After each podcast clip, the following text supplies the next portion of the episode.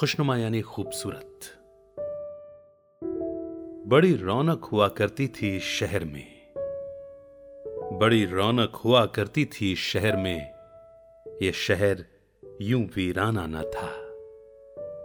जंग से पहले यह शहर बड़ा खुशनुमा था। यह शहर यूँ वीराना न था। दल दल जो दिख रही इस जमी पे। दल दल जो दिख रही इस जमी पे। खुशनुमा झीलें बहा करती थी कभी यहाँ। परिंदे तो आज भी चहक लेते हैं मगर। लहजा चहक का यूँ परेशान था। मुहिम कहा जाता है जंग को। इस मुहिम में न कोई दखल था कुदरत का, ना ही किसी वक्त का। इंसान की इस हसरत से वक्त बड़ा लाचार था, मगर यूँ अनजान न था। नाफहमी कहा जाता है ना समझी को, आमादा यानी तत्पर नाफहमी में तलाशते रहे उस चेहरे को, जो जंग के लिए बड़ा आमादा था।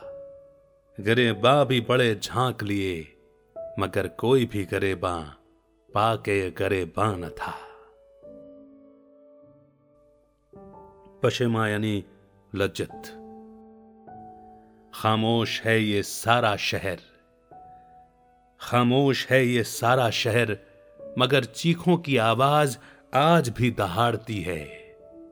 किसे पुकारती हैं ये चीखें? किसे पुकारती हैं ये चीखें? सुन तो रहा था वो मगर पशेमान था। बड़ी रौनक हुआ करती थी शहर में। यह शहर यूँ वीराना न था।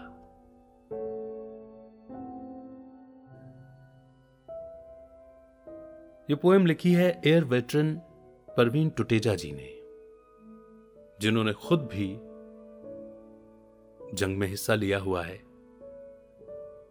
मगर एक कवि हृदय भी है उनके पास। जब यूनिफॉर्म पहनते हैं तो अपनी देश की सुरक्षा के लिए वो जज्बा भी उनमें जाग जाता है और आज भी है। मगर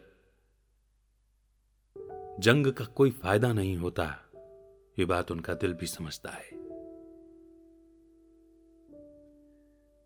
कमेंट करके बताइए, ये पोएम आपको कैसी लगी?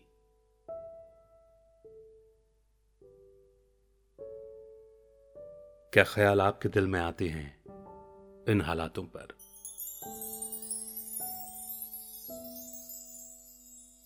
कुछ कहना चाहते हैं, अपनी लिखी पोएम भेजना चाहते हैं तो डिस्क्रिप्शन में मैंने ईमेल लिंक दिया है, वहाँ भेज सकते हैं।